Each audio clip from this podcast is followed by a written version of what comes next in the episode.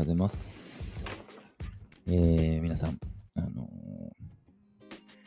なんか、まあ、友達とか、あのまあ、別に異性の友達でも、まあ、同性でもいいんですけど、あのなんか、一途、一途じゃないみたいなくだりあるじゃないですか。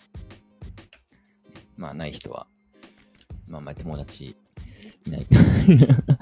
冗談です。まあ、いつかね、なんかそんな話も人生で一回ぐらい出るかなと。で、出る人は結構出たりするかなと思うんですけど、なんか一途、一夜一途だよ、みたいな。一お前一途じゃなさそうやな、みたいな。遊んでそうやな、みたいな。ノリみたいなね。ちょっとあんまりちょっとそんな盛り上がんないような森のノリみたいなのが、えー多分今後は来ると思いますけども、はい。なんかその時になんかどうやって返してますかっていう、ちょっと本当に聞いてみたいなと思うんですけど、はい。どうですか皆さんなんか、友達に、すいませんね、ごちゃごちゃ言って分かりにくかったかもしれないですけど、友達に、あの、お前なんか、もっと一途になれよとか、あとなんか、いじりでね、遊んでばっかやな、みたいな。遊びすぎとかね。あと逆に、いやまあもう本当一途だよなって言われた時も使えます。今日なんか、ちょっと紹介させてもらう返し方とどうなん、なんて答えたんですか？まあごめんなさい。ちょっともう答え、答えじゃない、答えはないんですけど、答えはもちろんないんですけど。あのー